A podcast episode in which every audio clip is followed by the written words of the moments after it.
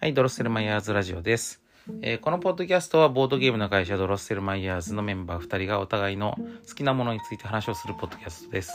ゲームデザイナーでプロデューサーの渡辺則明です。フルーティスト作家の真城奈々子です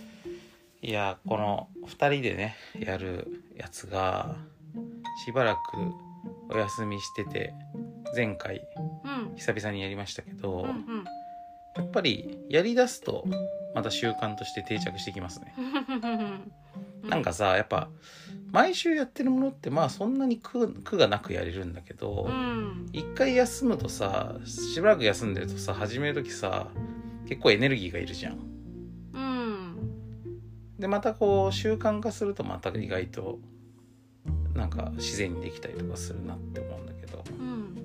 なんか俺ドラマとか見るのもそうなんですよね。うんなんかこう毎週見てると見れるんだけどうん一回すごい溜まるとうんこの腰が重くなる時あるねへえあんまり橋尾さんあんまそういうのないのないなえー、そうなんだうんなんかあの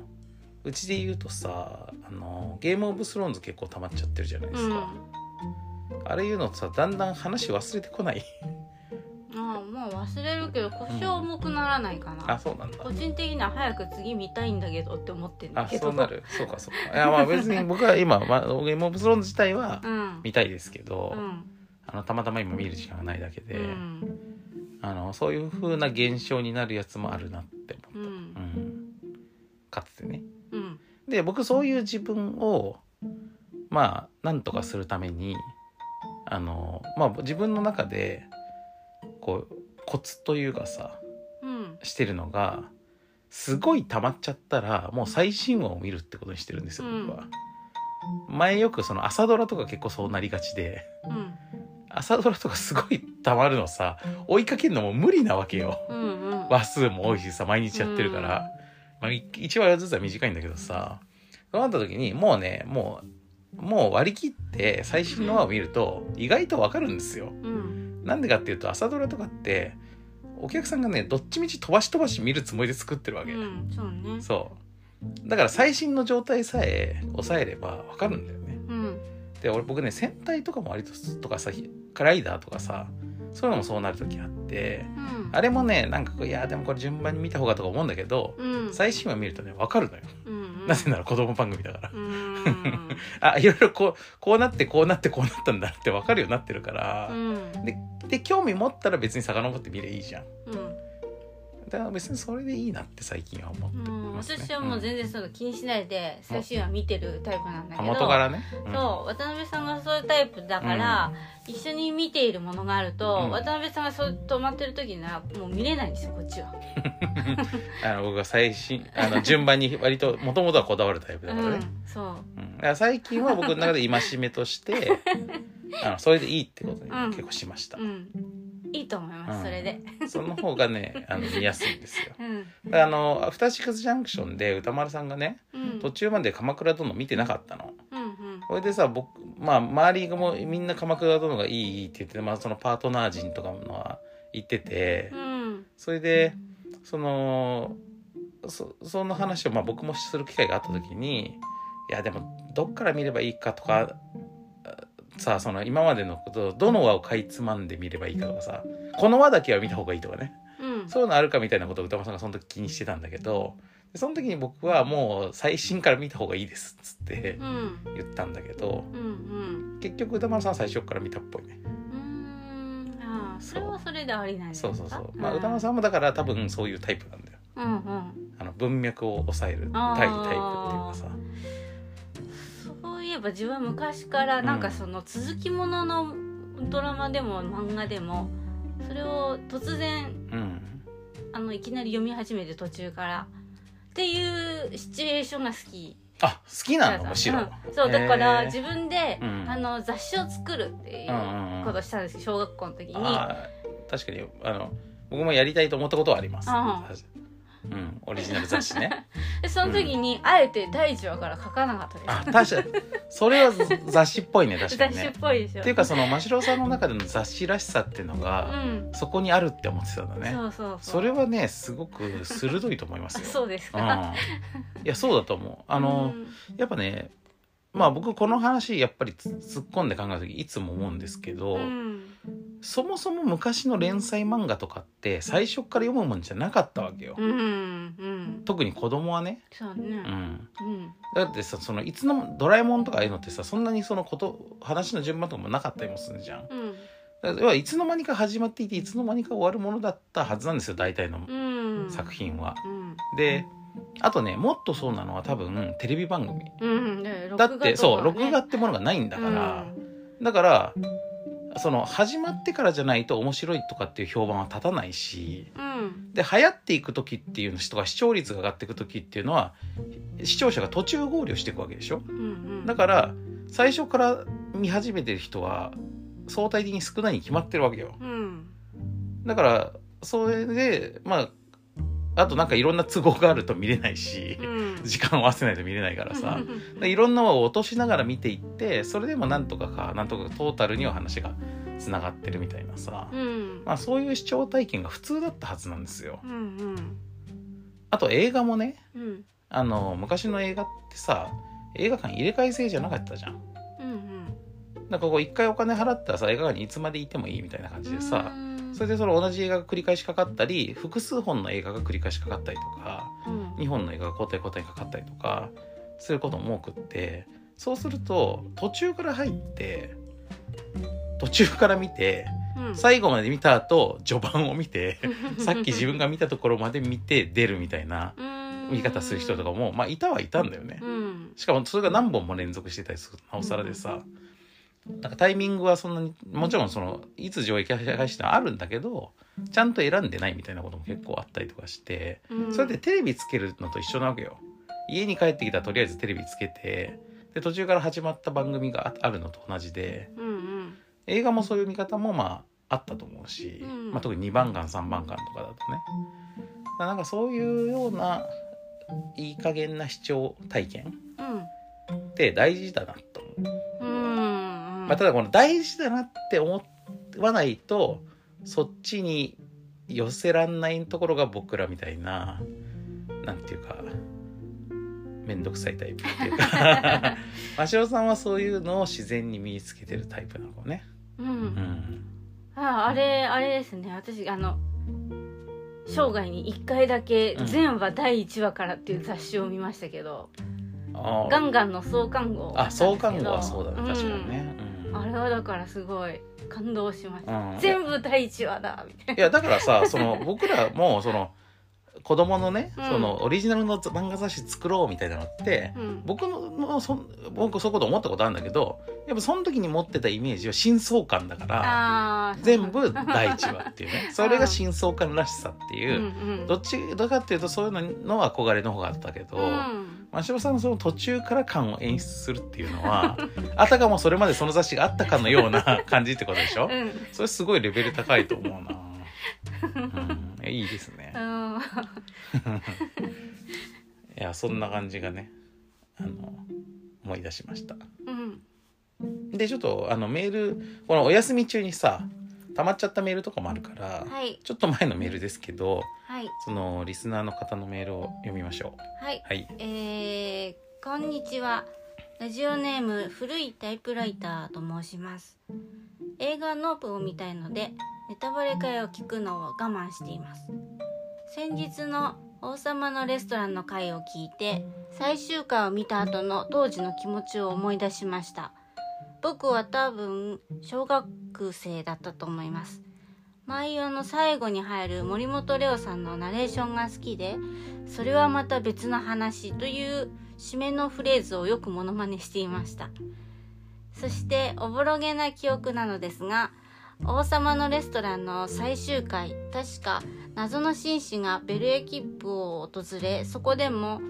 それはまた別の話で締めくくられたのです僕はてっきり続きがあるのだと思い込みえー、どるどうなるんだろうと何年もずっとワクワク楽しみに待ち続けていいたのですさすがに忘れてましたけど思い出してみるとまだ変わらず楽しみな自分がいることに気づきましたコブラ会とかロッキーみたいな方法で続編作ってもらえないものかなとそんなことを思いながらお二人のお話を聞いておりました三谷幸喜作品は作品間でちょっとユニバースな設定があったり赤い洗面器の男のネタがどこに出てくるかとか子供ながらそんな遊び心のある部分に惹かれていましたただの思い出話で失礼しましたそれでは引き続き番組楽しみにしておりますうんあの古いタイプライターさんってうん前にもメールいただいて、はいあれですね FF6 のうん、うん、謎の合唱曲の話、 スタッフスタッフがみんなで歌ってるってしさ、ましたね、うん、の話の時にもね、うんメールもらった方ですけど、はいもうこの「王様のレストラン」のさうん最終回の話っていうのは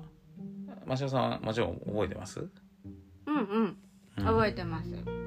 あの終わり方続きあるって確かにどうだっけな当時僕思ったかななんかでもねその話をしましたよ鈴木の話はあんのかなみたいな話したっけあんのかなみたいなとこあろまるでとはし覚たらえてなみいたけいなど話かな何かしらそれに絡めて続きの話一を応した当覚え時したがかうな、んまああのこのメールもらった方は小学生とかだったって言ってるからうん僕らよりはちょっと年齢多分低い時に似てるんでうんあのまあより素直にそう思ってもおかしくないけどねううんんあれって確かさその最後にそのレストランに訪れる紳士がう三谷幸喜本人なんじゃなかったっんなんけかそうだったよねだよねなんかひげしつけひげとかつけてて、うんちょっと分かりにくくしてるけど三谷幸喜さんで、うんまあだからちょっとその楽屋落ちっていうかうんうん仮面を出演としてのさサービスカットみたいな感じで終わるっていうことが分かってるとなんか納得いくけどう、んそういうのが分かんない子供の時に見てるとまあ当然続くって思ってもおかしくないよね。うん あの特に今の感覚だとさ、うんそのテレビシリーズが終わってる最後にさそういう謎が残って終わるとさそれが後に劇場版やるとかさうんうんそういう可能性高いよね。ううんん劇場版制作決定みたいな感じになってさ でまだまだその事件は全て解決してなかったみたいになるやつとかさあるじゃないですか、ううんん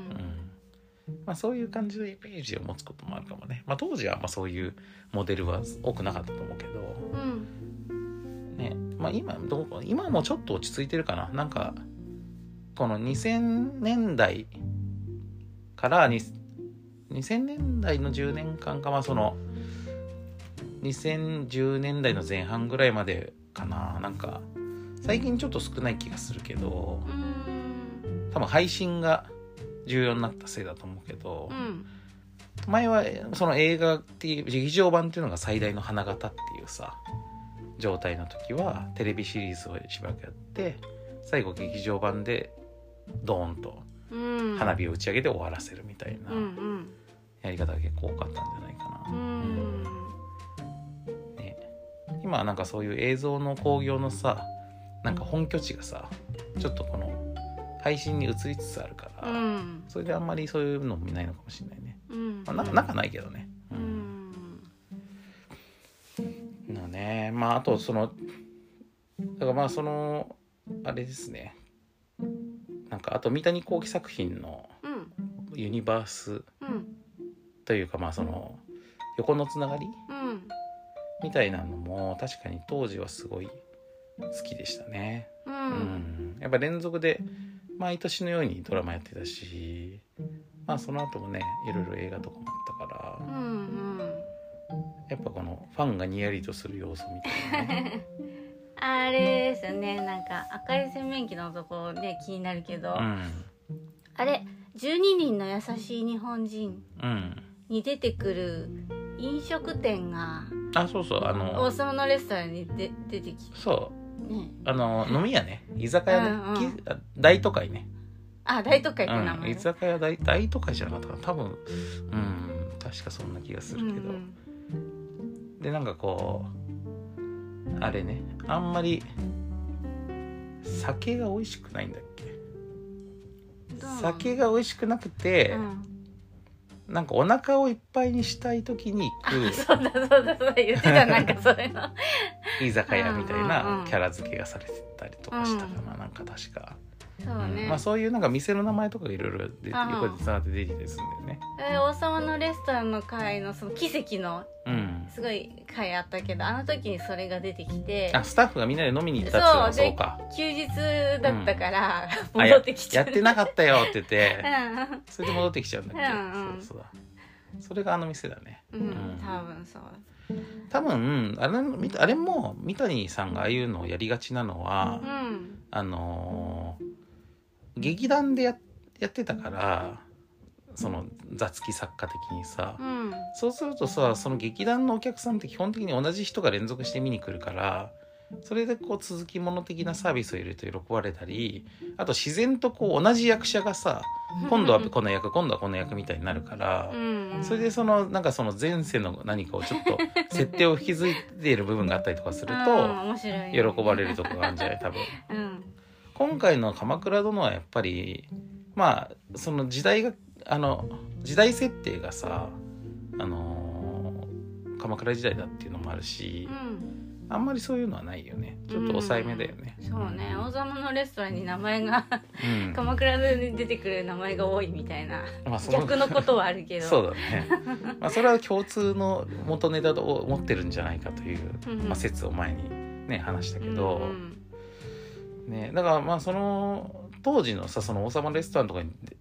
とかに出てるようなそのいわゆる三谷組っぽい感じのこう役者さんっていうのもそんなに多くないしね今はね、うん。うん。うん、あの梶原さんぐらいじゃないあの殺人殺人者の役のさあとあれじゃないあうのん単語のつぼねだっけ。あそう鈴木京香さんね、ううんんまあそんぐらいかもね、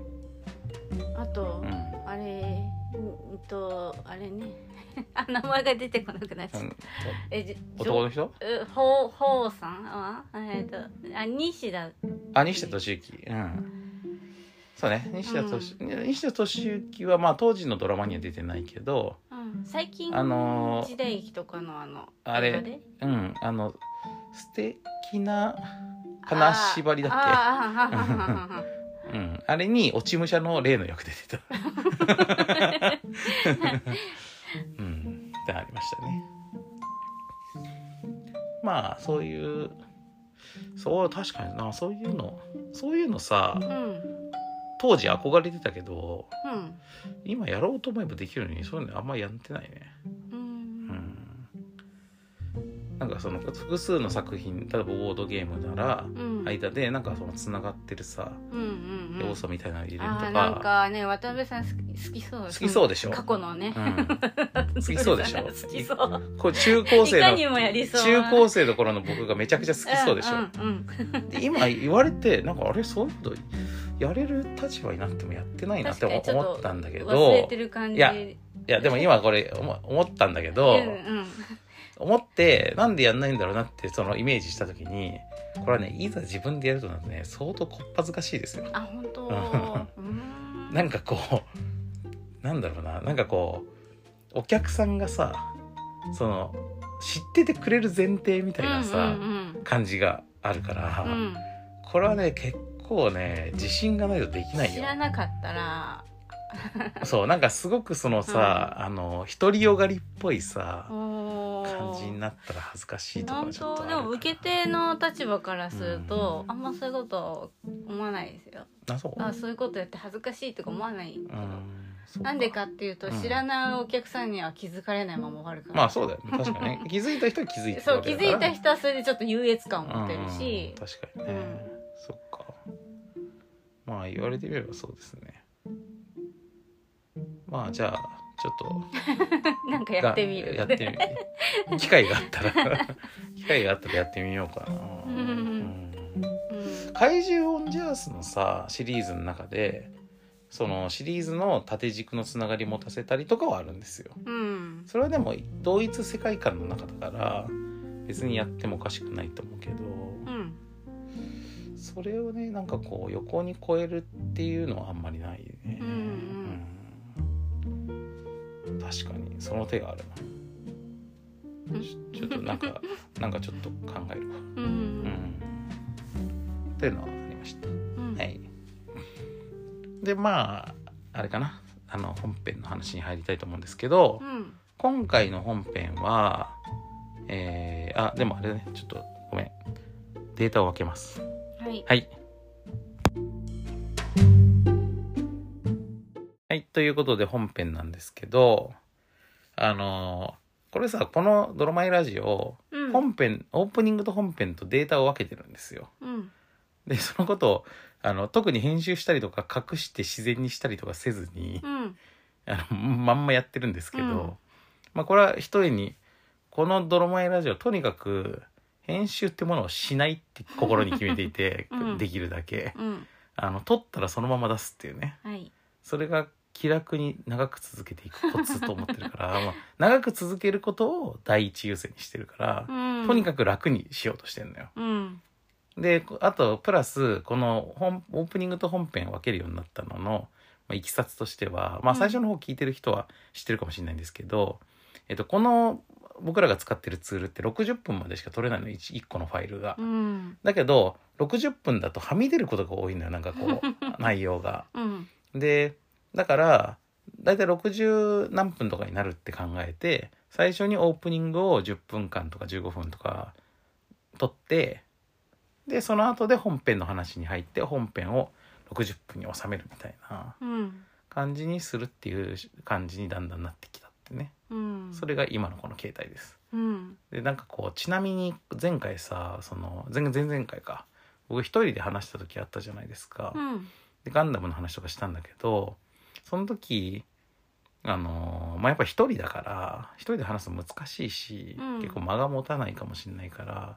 ちょっといつもより短めにするかもしれませんとか言ってたんだけど結局本当に60分の超ギリギリで50 59分あー50秒みたいなところでさ「というわけでさよなら」みたいな感じで思ったらやっぱねこのしあのケツがあるっていうの大事よすごく。うんということをすごく学びますね。まあね渡辺さんどんどんいくらでも行きますからねそうそうそ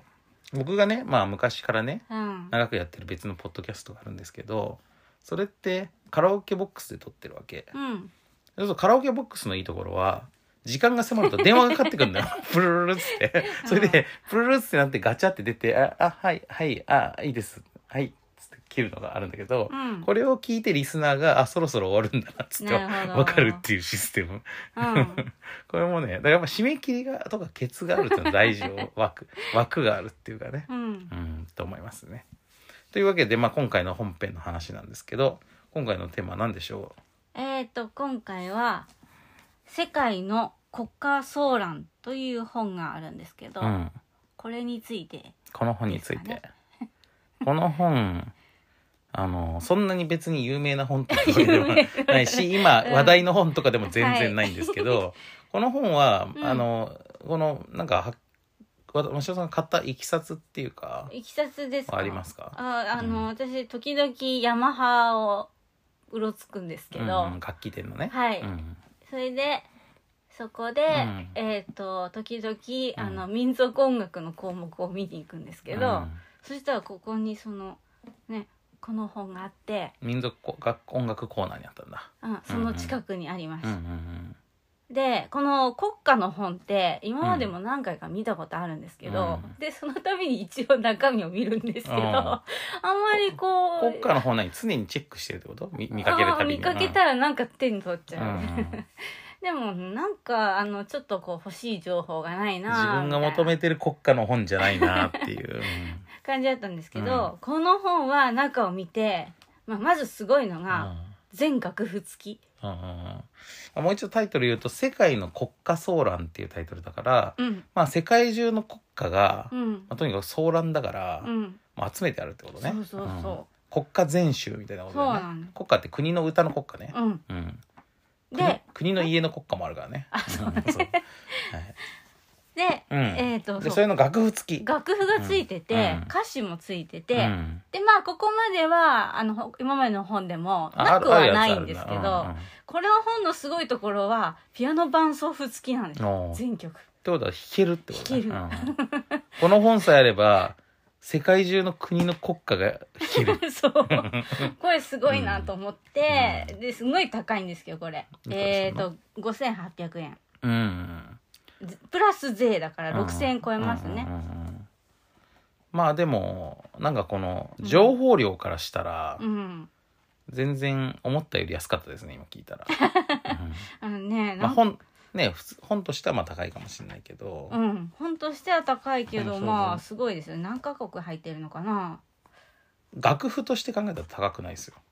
おーうんまあ曲数みたいそう曲数で割るとうさ、んうん俺だって何何曲入って入ってる何カ国分ねえそのの楽、国歌が入ってんのそれが今ね見てるんですけうど、ん、何カ国なのなんか帯に書いてなかったっけ帯ないなあ帯取っちゃった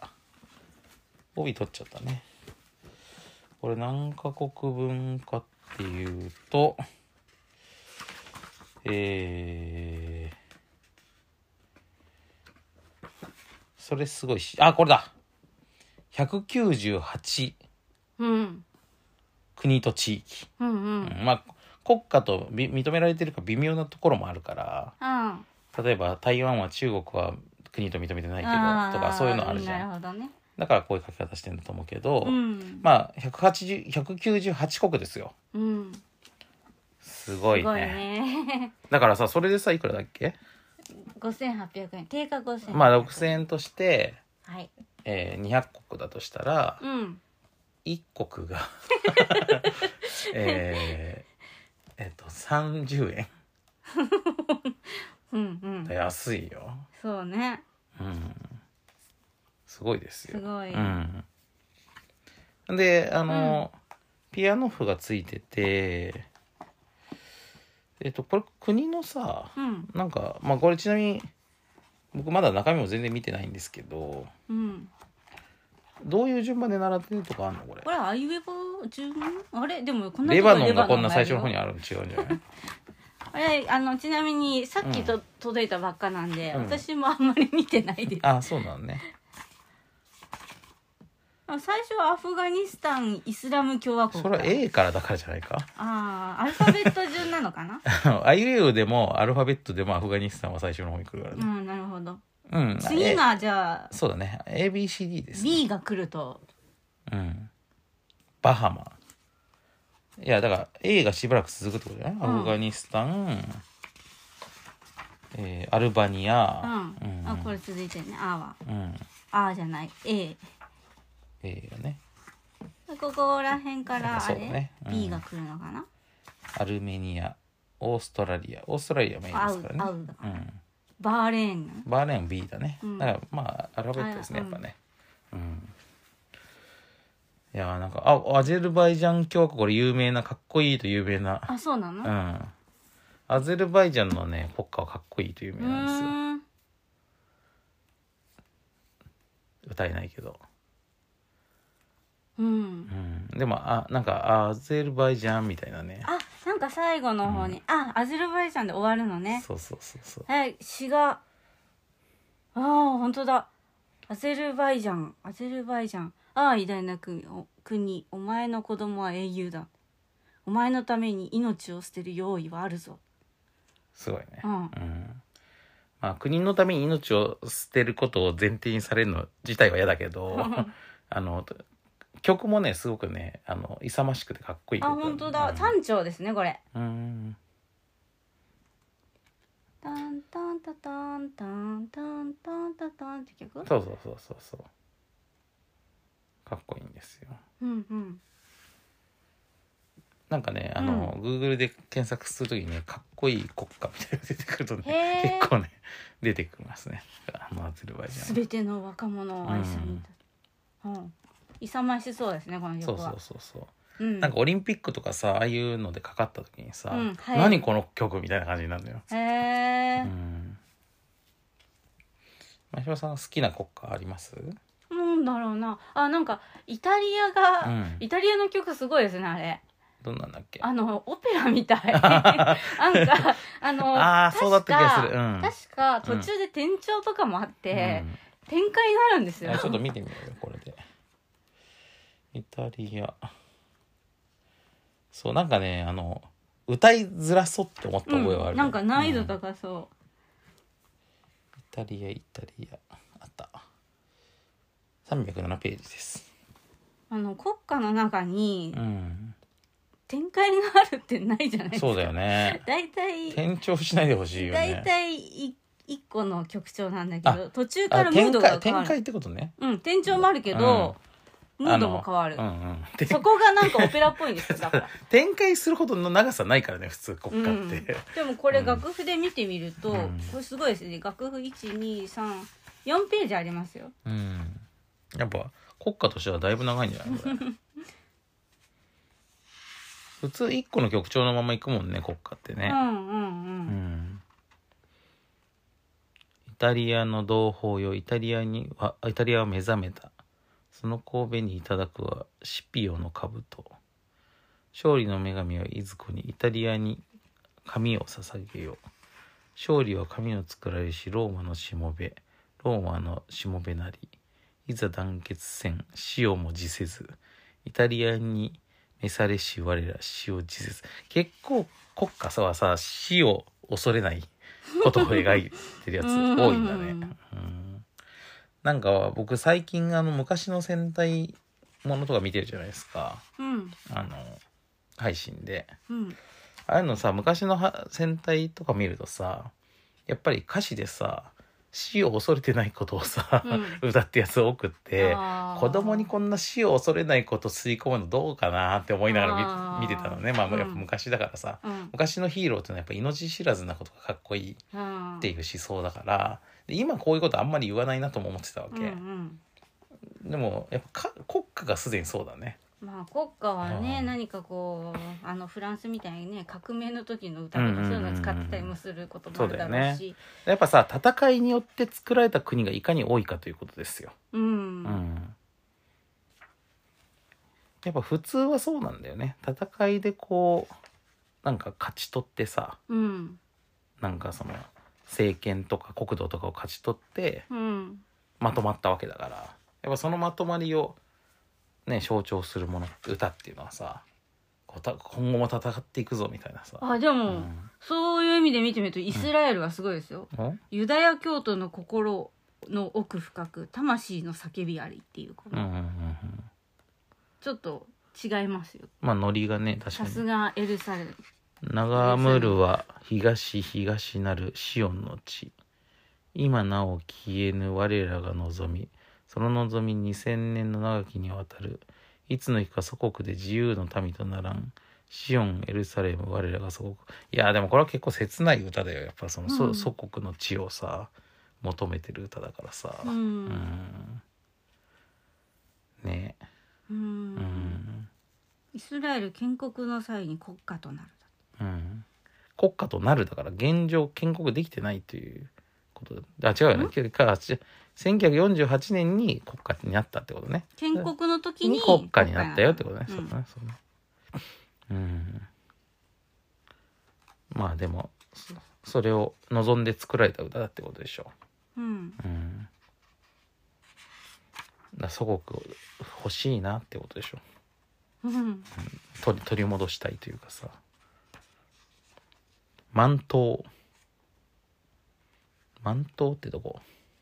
島島ですね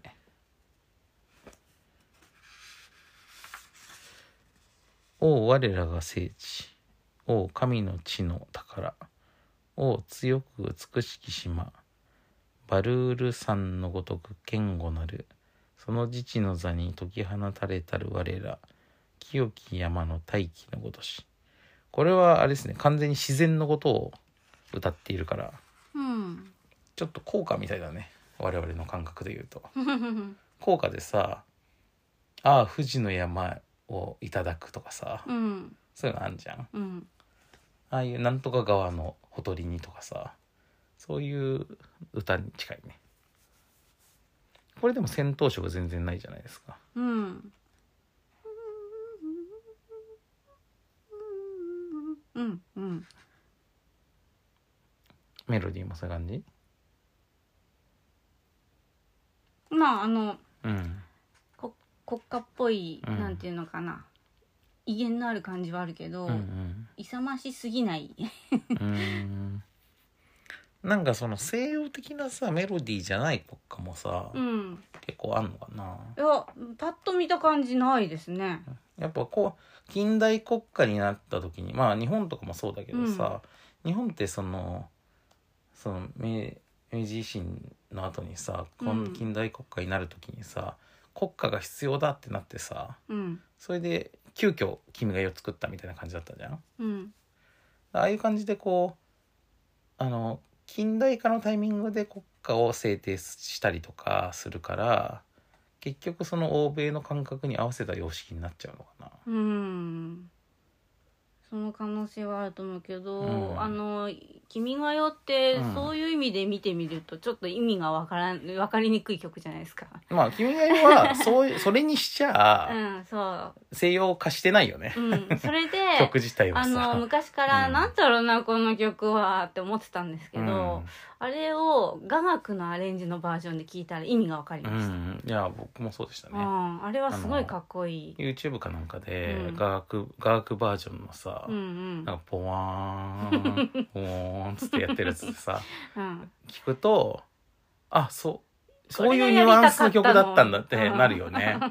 納得感があるよねうんそれまではね本当にあの「ドラクエ」のねうん序曲でいいんじゃないかなっていうふうに思ってたけあのど、昔2ちゃんで言われてたやつ そうねそう2ちゃんってかニコニコ動画とかで言われてたうやん、つねでもあの前から思ってましたよ、うんうんもうここういれうがのが国家だだったらかっこいいのになーっつっみたいな思てってたけど、うんいやそのあの雅楽バージョンの「君が代」を聞くと「日本ペー」ってなるもんね、うんだからあれ雅楽でやるといいんじゃないですかねあの西洋の楽器使わないでまあそうだよねやっうんぱそっちの方がさそのオリンピックでもさ、うんワールドカップでもさ相手をビビらせることができるもんね ビビらせるそのビビらせるってか,、うんうんうんなんか日本ペーってなるで しょ、うなんかこう、ね喜ぶかもしれない謎の神秘的なムードっていうかさが出せるから、うんやっぱ相手の土俵で勝負すると、うんなんか単によくできてない曲みたい に思われると嫌だもんね。いや僕だってあの学生の頃さやっぱ「君が代」をさ、学校とかで歌う時さ、うんなんか歌詞もうまくはまってない。そうそうそう なんか、よ、君がよ、よーわとか 。さ伸ばしてるうちに何言ってるかそ分うかんなくなっちゃうあれさ、あの、メロディーに対して歌詞を入れるのが下手な人のん感じじゃない、その、 あの、文字数に対してさ、これ足りてないっていうかさ、あま、余ってるって感じ か。うん、とかね。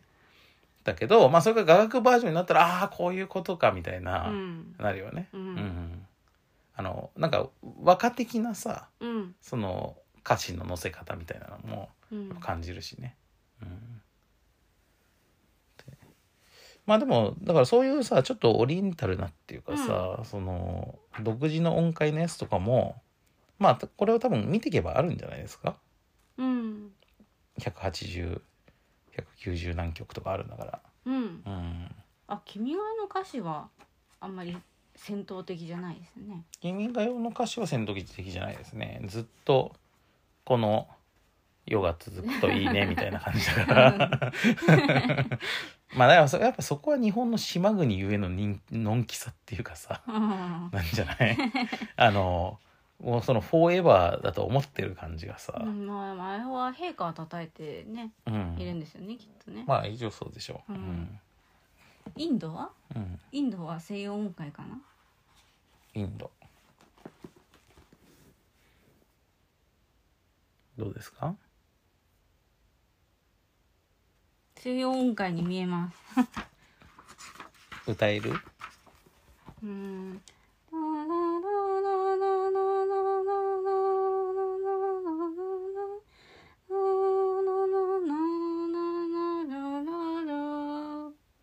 あれ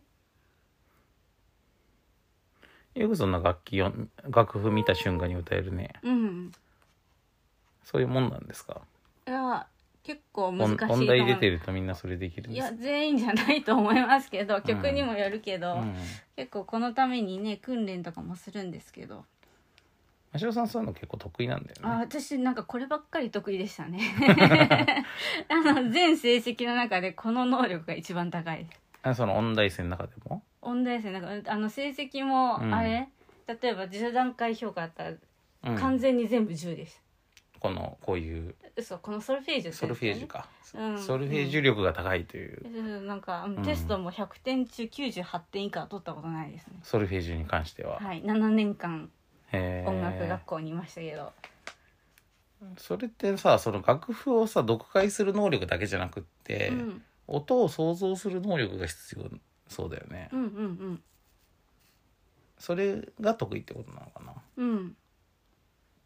なんか僕とかまあもうしばらく音楽の授業とかのことも忘れたからうん楽譜に書いてあることの意味自体読解できないけど仮に読解できたとしてもっていうかが学校の授業とかで国読解一応テストとかでできてた時代もう、んうんうんそれを音として想像することはできなかったんですよ。うんうんうんそはれいその能力が高いってことこかれな。絶対音感ですね、うんこれね、うん見てこの音って出すのうーんうんああれですよねだからあの、うん勉強でやるんだったらこれはミファソソソソソとか、なんかそういう感じのうんことはわかるわかる。ただ音にすると何のことかなみたいわかなんない全然、ううんん、まあ音階だけじゃなくてそのメロメロディーとかリズムとかそういうのもうん頭にイメージしなきゃいけないわけでしょ、うんうん、それのイメージ力が高いってことかなかなうんうんこのインドのこの曲は1912年に発表された憲でその後だいぶ後1950年だから曲自体ができてからまあ40年ぐらい経って憲法制定の時に国家に採用されたっうんうんて書いてあるねうんだからで共和国宣言がその2日後にされたって書いてあるから、うんまああれだねこの曲が作られるタイミングと国家になったタイミングに結構ズレがあるパターンは多いんだね、うんさっきもそういうこと言ってたもんね、うんうん、うんうんでもこれねインドっぽい音ではないですね あそうパッと見た感じうーんそっか、うん僕ちょうど今あれですよ映画「RRR」を見た直後なんでうんインドに対してはなかなか熱いですよああれインドのなんていうかこう国をインドがさあうんあのーまあ、インド映画なんですけど、うんあのーい大英帝国にさ植民地支配されてるじ時代を描いていて、うんもうイギリスが本当にもう本当にく最悪の支配者っていうかさまあ悪の帝国みたいに描かれていてうんでそっからインドがこの独立するための戦いの始まりみたいなのを描いた、まあ、英雄譚みたいな話だったから。むちゃくちくちゃねなんかこうあのまあ見ているだけでこのインドという国に対してのあの愛着がね ゃへえまあそういう意味ではすごくイデオロギッシュなところのある映画でもあるんだけども、うんううんん3時間の3時間の、対策ですうよねん、なんせ全然関係ない僕が国威を形容されてしまいますから ねうんああこの曲流れなかったですかいやどうかなでもまあそのどうどうだろうねでもこれ何年に言ってた長んだいろうなうん1900これだからさ1950年ってうん独立後なんじゃない、違うかなまあ、共和国宣言がなされたのはその2日後って言ってるけど、うんうんそれと独立は関係あるあいやだからやっぱりこうイギリスの支配から出すいや違うなそのもっと全然前だねあの映画の話はでもこの曲はうん1912年に発表された、うんうんじゃあ出てきてもおかしくないのかなちょっと覚えてないですねううーんんまあ映画の舞台自体はこれより前ですうんうん、うん作った人は19世紀の人ですねうーんそっかうん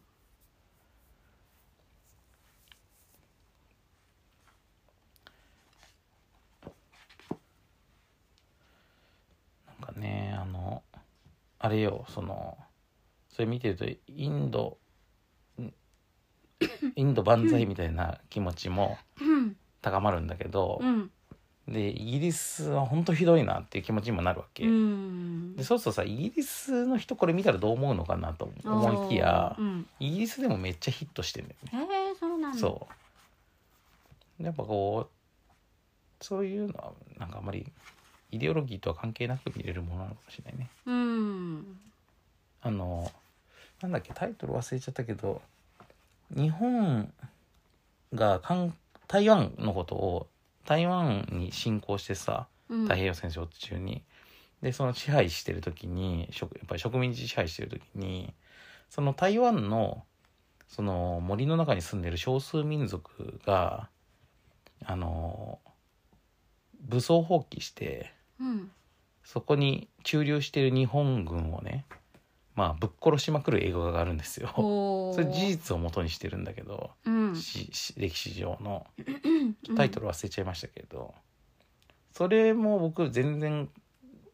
めっちゃ感情移入して見ましたからね。あうあ、ん、で前はそういうの見る時には半分反省の気持ちとうん半分なんていうかこう素直な感情移入と両方してみる感じになるよね。うんうんうんだからそうすると敵と味方と両方自分になるわけよ。うんうんだからここに駐留している日本人か家族とかさで家族だから子供とかもいるわけ。うんその町は普通にできてるからさその日本人のさ入植者たちの。でそこでの生活してる人たちもまあそのやっぱ自分のあのなんていうか延長線上のものとして想像できるしだけどそこに虐げられてその土地を追われているそのもともとそこに住んでいた台湾の人たちのさあの気持ちもわかるじゃんやっぱ映画で見たら。うんだからこうその双方がぶつかるみたいな感じになるからまあ辛いといえば辛いんだけど、うんでもその分なんかこう得られる感情の量が多いというかさ、うんうん感じになるよね、うだんからまあイギリスであの映画がヒットするのも全然わかるわかりますね、なるうんほど今回のやつがね、うんうんおスペインじゃんうんスペインってスペイン王国なの、スペイン王国って書いてありますうねん公式の歌詞はないが2人の作詞 家エドワルド・マルキナとホセ・マリア・ペマンによって異なった時代に書かれた歌詞が存在すうる。んそうだそうでだ2種類あるの歌詞が、うん歌詞がないっていうふうに聞いた覚えはあるんですよこうれん、2種類あるって話聞いたことないの。なあんまりなかったですそうなんだ今初めて知りましたうーん行進曲なんですね国王の行進曲がうん、こ国歌国歌っていうのかな歌じゃないけどの扱いになってる。えということはこれさうんこの2種類の歌詞が載ってるわけでもなく歌詞が載ってないんだねそも歌そ詞も。ないですねうこんこにはへーうんじゃあこれもうピアノで弾くしかないえスペインはさあのーオリンピックとかワールドカップの時どうすんのこれかかるんじゃないですかタンタンタンタンタンタンタンタンタンタンタンタンタンタンタンタンタンタンタンタンタンタン国歌斉唱みたいな時はどうすんのこれかかんじゃないですかハミングすん のああの聞くんじゃないですあか聞くだ け国旗を見ながそうらかなんかふんふんふんみたいなこともしないのわかんないです今度見てみましょそうだうねあオリンピーックあーあーみたいなののもありえるし ねうんでもなんかどっかの国がうん歌わずにうんなんかそういうスキャットとかハミングみたいなことだけしてたようなのを見たことあるような気もするなどこの国かうなんいやでもスペインがそうなのかもしれないよね。今の今の曲ですようん。うんいやちょっと曲までは覚えてないけど。うーんズール語。これはどこの国だアフリカだよね、ズール語ってね。南アフリカか。うーんうーん。うんこれも西洋音階ですねここは逆にう、ん南アフリカの叫びっていう歌と、うん神をアフリカを祝福した前の2つを正式な国家として採用してきたから、2つ国家があるんだね。へえ正式な国家が。へえあだけどうんあ議会の承認を得て儀式用に2つの国歌を短く一1つに編曲だから合体させたってこと合体したのはこれなのかメドレー的な感じなのかなうーん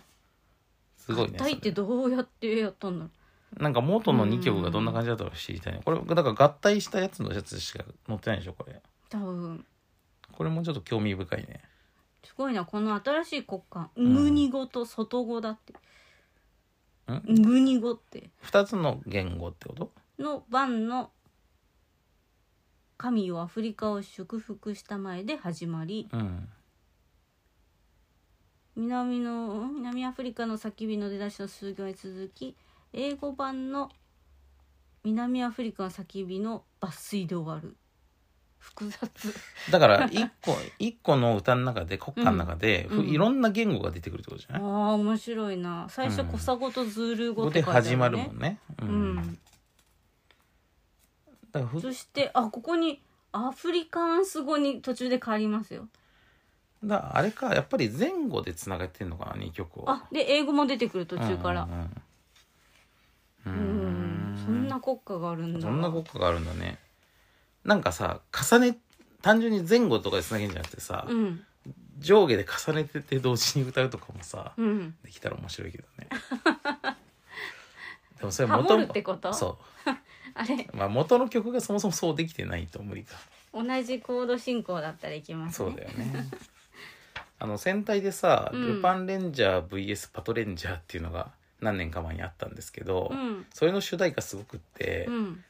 一挙の一個の曲歌なんだけど、うんあの男女でそ2人で歌ってんのねでその違う歌詞を違う旋律で歌ってるわけうんでそれがまあ絡み合ってハモってるみたいな感じになってるんだけどう、んうんそれを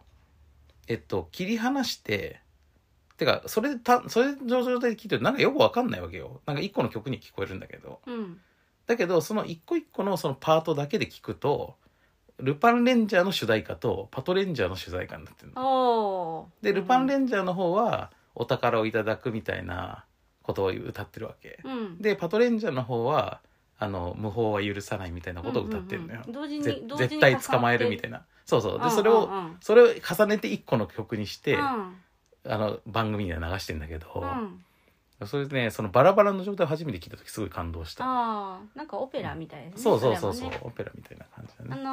ーね、普通に劇でやる時とかあって同時に喋ると、うんうん、うあれん。喧嘩して分かんなくなっちゃうけどオペラってそれができるから面白いですねでも同時には歌わないんじゃないこれ交代交代みたいな感じなんじゃないいや重なることもあ重なるることもあるか確かにそっか、うんじゃあそのその手法に近いねうん、うんうんそうそうこの国家とかの話をしてるのに その戦隊とかの例えしか出てこないっていう ねまあでもちょっと近いかもしれないですねまあそうだよいね勇ましいうしんまあなんかその、精神 性がうん、だって英雄のねうん、歌なわけだから、 うん、英雄譚みたいなそうそうそうまあそもそも戦隊ものっていうのはさあのやっぱりちょっとこう右翼的なところがあるんですようんそもそもの成立からしてうんうんバトルフィーバー J の隊長がさめちゃくちゃ右翼っぽいんだよ うんそのまあ作中でそそのことものズバリは言ってないんだけど、うんなんかそそのその人の部屋とかさなんか掛け軸とかああいうののさ飾ってあるものとかが さめっちゃ右翼っぽいなこの人っていう感じなのへえとかねそういうのを見ててうんなんかそういうの感じるんですよね。 まああとやっぱりその文化とかのうんうんあの流れもあるよ多分あの初期のものにはね。うんううんんまあそれは別にその戦隊だけに限らずねうんヒーローとかロボットものとかの勇ましい感じのものっていうのはさやっぱ軍歌の影響があったと思うんですよね初期はねうんモンゴル国1950年に制定の歌詞と曲はああまあ後で歌詞の改訂がされたってことねあでも91年に元に戻したもううん日本もあれですよね「君が代」の前に一個国家存在してたんですよね確かそうてかまあすぐ変えてあのねそれも「君が代」なのよ確かあタイそうタイトルは確かあーうん「君が代」が何種類かあるのうん一番最初に日本だからその明治維新の時にもう急ごしらえで作った最初の「君が代」は、うん確かその時日本に駐留していた外国人、うんうんしかも作曲家とかですらなく うんうんあの作曲をちょっと学んでかじっている軍人がそう西洋人だから西洋の音楽作でれきるるででししょょみたいな感じねで作 ってでちょっとしばらく使ったけど多分すぐに日本人作曲家が作ったやつに変えちゃったんじゃなかったっけ、ああ君が代今の君が代って誰が作ってるんですかえね今の「君が代」はそれなんじゃないえ作者いいるのいるんじゃない日本ってあるのかな日本はジャパン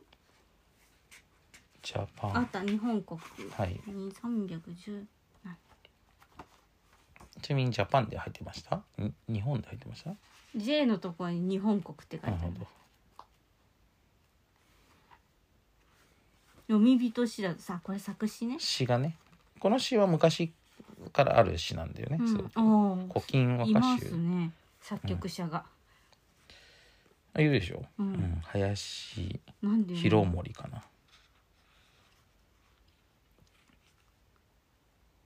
で初演がえー、初演ねこれねだからまあ初演が実質国家に制定された時みたいな感じなのかなうーんあでも国家って日本のこの「君が代」ってうん確かその法的に国家に制定されてる根拠がないんじゃなかったっけうーんなんか聞いたような聞いてないな確かうん法律に書いてないんですようちの国の国家これだよって、えー、ーな気がすへるーだからだからここにないつ制定されたって書いてないんじゃないなるほどなんかそうだったような気がするじゃあうん知らないうちに、うんあのドラクエ上局に国家が入れ替わってるみたいなこと入れ替わってるっていうかだから国民がみんなそう思えばそそうう思えばなっちゃうってことじゃない本当うん多分だからまああり得るケースとしては、うんこの「君が代」のなんかこうアレンジされたバージョンがああ広まっちゃってははみんなそうだと思い込んじゃって、うん後の世はもうそれになっちゃうとかはあるかもしれないけどいきなり全く違う曲にするのはうん、国民全員をなんか催眠にかけない限り難しいとは思うけど、うんうんあのあれですよその日本の戸籍制度だとさ漢字で名前を登録するからさ、うん読み仮名がどうなってるかっていうのが法的には存在しないっていうのあるじゃん、うんあれと一緒で明文化されていないっていうことですよねうんうん多分ねよその国はちゃんとあれはねその法的にこれを歌詞とするって制定してるタイミングが大体書いてありますねうーん日本に関してはそれがなんかあんまないっていう、うんまあだから変えることができたのかもしれないね やっぱやめますみたいな やっぱこっちにしますみたいなのができたっていう、うんこうやって見るとこんなに歌詞が短いさうん、うんやつないねほんとさっぱりしてますねね日本曲も短いし「君が代は千代にや中にさざれ石の岩をとなりて焦げのむすまで」だけだもんねうんすごいようんね旋律旋律もみ短いうんそうだよね一番しかないしね、うん うんなんかすごいたくさん繰り返す国もありますよねなんか全く同じの何回の繰り返す国とかもあるよ確かうーん1番と2番で変化とかなくてさ 丸々3回歌うみたいなねなぜなんかそれでななんでだよって思いながらなんか見聞いてたことあるような気うがするーうんん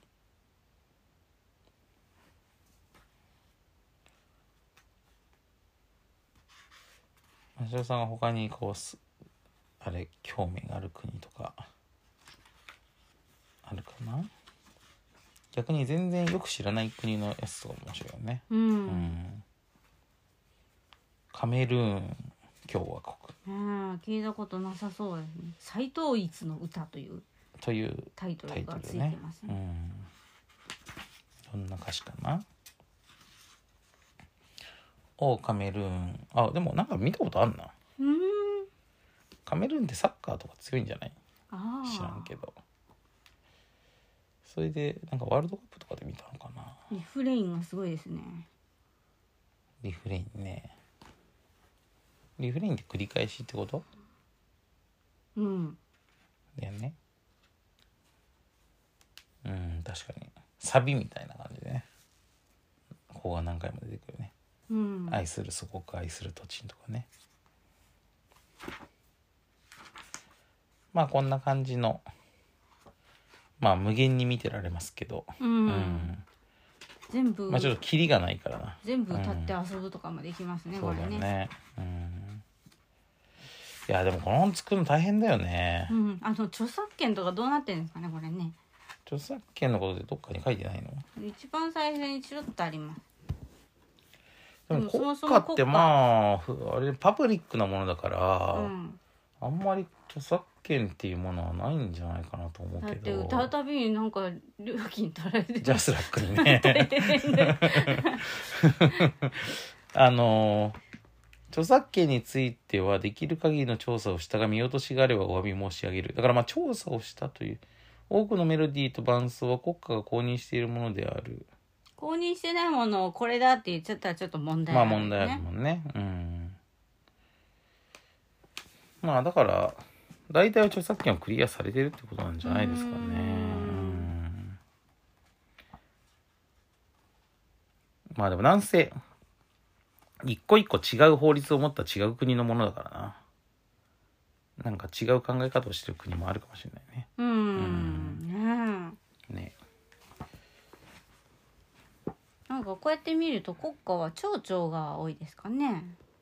やっぱ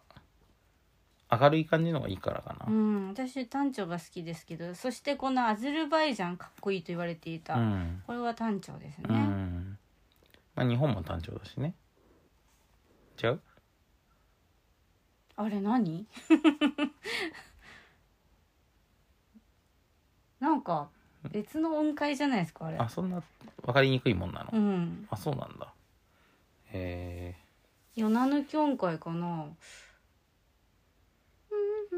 んうんうんうんうんなんか抜けてる音がえある、うん普通の西洋の音階と違う気がしますねまあ僕は完全に雰囲気だけで言ってます からねああうんそっかまあ国家ってものがだからなんとなく当たり前にそこにあるものと普段思って生活しているけどうんなんか国によって成り立ちも全然違えば、うんそもそもこのうちの日本の国家が割と特殊なところもあったりとか、うんまあ改めて面白いねそういうのがね。ううんん、そして歌詞がないとかうね、んすごい繰り返すとかうんうんやっぱりまあ国家ってもの自体がそもそもどうやって成立したかとかに関係してたりもするもんね。国家今言ったのは国自体がね。うんうんうん国自体の成立とともに国家ができできることが多いわけだから、うんどうやって国ができたかっていうのの、まあ、いろんないきさつがあるわけじゃないですか。うんだからそういうこともまあ見えてきて面白いかもしれない、っていうかうまんああの我々がそんなに歴史的知識まあ特に僕はそんなに歴史とか全く詳しくないですけどあのそういうのがあってみたらより面白いかもしれない、ううんんまあその調べながら見たりとかねうん個人的にはやっぱイタリアの効果がすごいすごいオペラっぽいのが面白い、こまあここっからしくないというかまあ我々の思うこっからしさうんうんから結構、な個性があるってことね。そうんうこ国歌でみんな歌わなきゃいけないこのレベル要求するのみたいな確かにね。あの、みんなで歌うときにそう、むずいっていう、オペラみたいなこと要求してくる。出せないとかね。難しういん、まあ、それで言うと、君が代も結構難しいと思うよ。あそううんじゃないなんか、老若男女が全員歌うにはさ、うんどうかなそ歌いやすいかなううんイタリアの方が難しいと思いますよそうね。うんうんまあ、ちょっとそれ今度聞いてみますよ、改めて。はい、うんまああのこれを聞いている皆さんもあの気になる国家あっていうかねあの YouTube とかで結構あの国家いっぱい集めてる動画とかよくあるんですよ、うんああいうのも結構おすすめですねうん、うん国家100連発みたいなやつ がたまにあるかうら、んそういうのを、あのー聞きながら、あの、お酒飲んだりとかするのもおすすめって いうね。面白いからね。う、うんそれでねその時にこういう歌詞が日本語よくついてるからそうだね。これで参照しながらやるのもいいよねね。え面白いね、うん。うん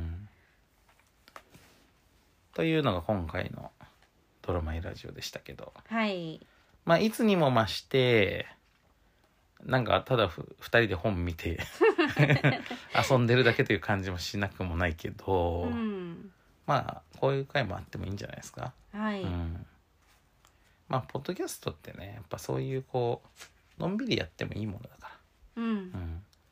で聞く側も別になんかしながらとかさのんびりなんかながらで聞いたりとかするものだからうんあの僕が一人でやってるとかするととにかくずっと喋り倒してしまうんですけどまあこういうのもやってもいいんじゃないですかね。 うんということではい、今回は、えー世界の国家騒乱」えー出版社はこれなんて読むの有書館うん、かなうんあんまり知らない出版社ですけどから、えー、8000違う5800円でうん発売してますんで、うんまあ、これもねいつ絶版になるともしれないから うんと思ってまあうちもこれ買ったんですけど気になる方いたら早めにはいうん、手に入れていただけるといいんじゃないですかね。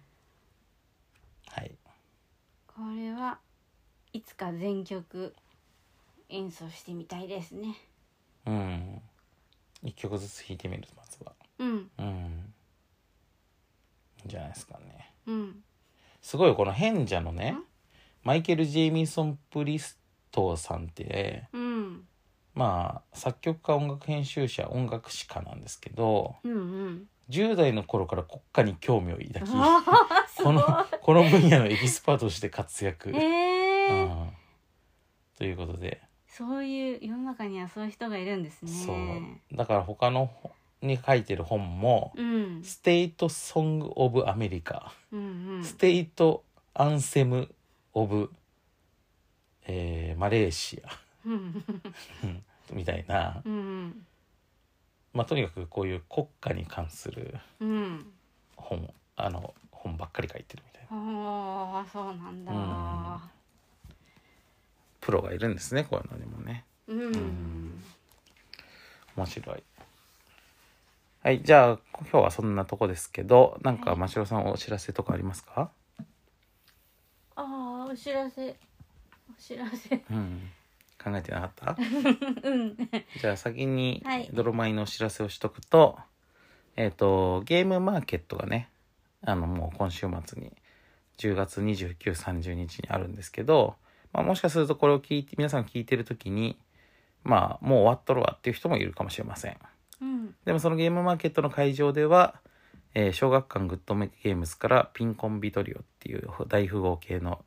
カジュアルなカードゲームと、えー夜更かしプロジェクトからえー波及のデクテッドっていうね、まあ、前回くわ前々回かな詳しくおお知らせした、えー一人プレイメインの、えーデッキ構築カードゲームが発売されてますんで、えーまあこれはあのゲームマーケット会場で売るだけじゃなくて、ビンコンビトリオは全国の書店とかゲームマーケット、あ、ゲームショップでも売ってますし、えっ、と、波及のデクテッドはゲームマーケットで、えー個数限定で先行発売してる状態だったはずなんで、なはずなんで、えっ、と、次に正式発売で皆さんの、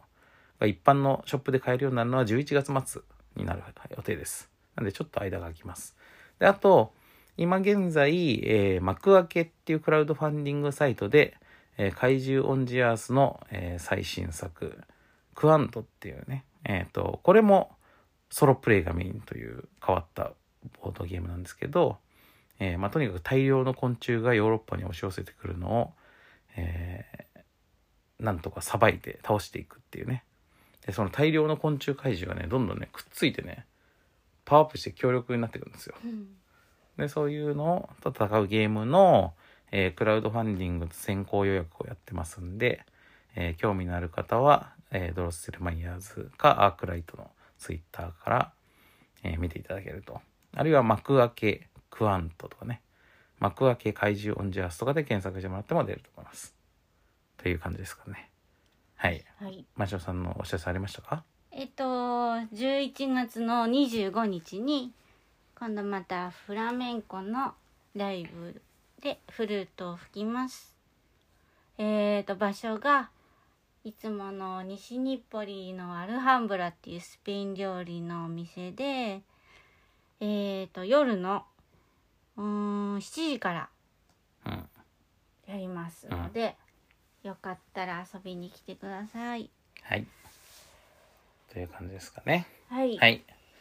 じゃあ今回のドロマイラジオは、えー世界の国家騒乱の話でした。はい。じゃあこれはすごいいい本です。 うん。お気に入りだね。お気に入りです。買ってよかったと思ってるね。うんうんうんので、皆さんにご紹介したという次第です。はい。よはい。ということでまた次回よろしくお願いします。ろしくお願いします。さようなら。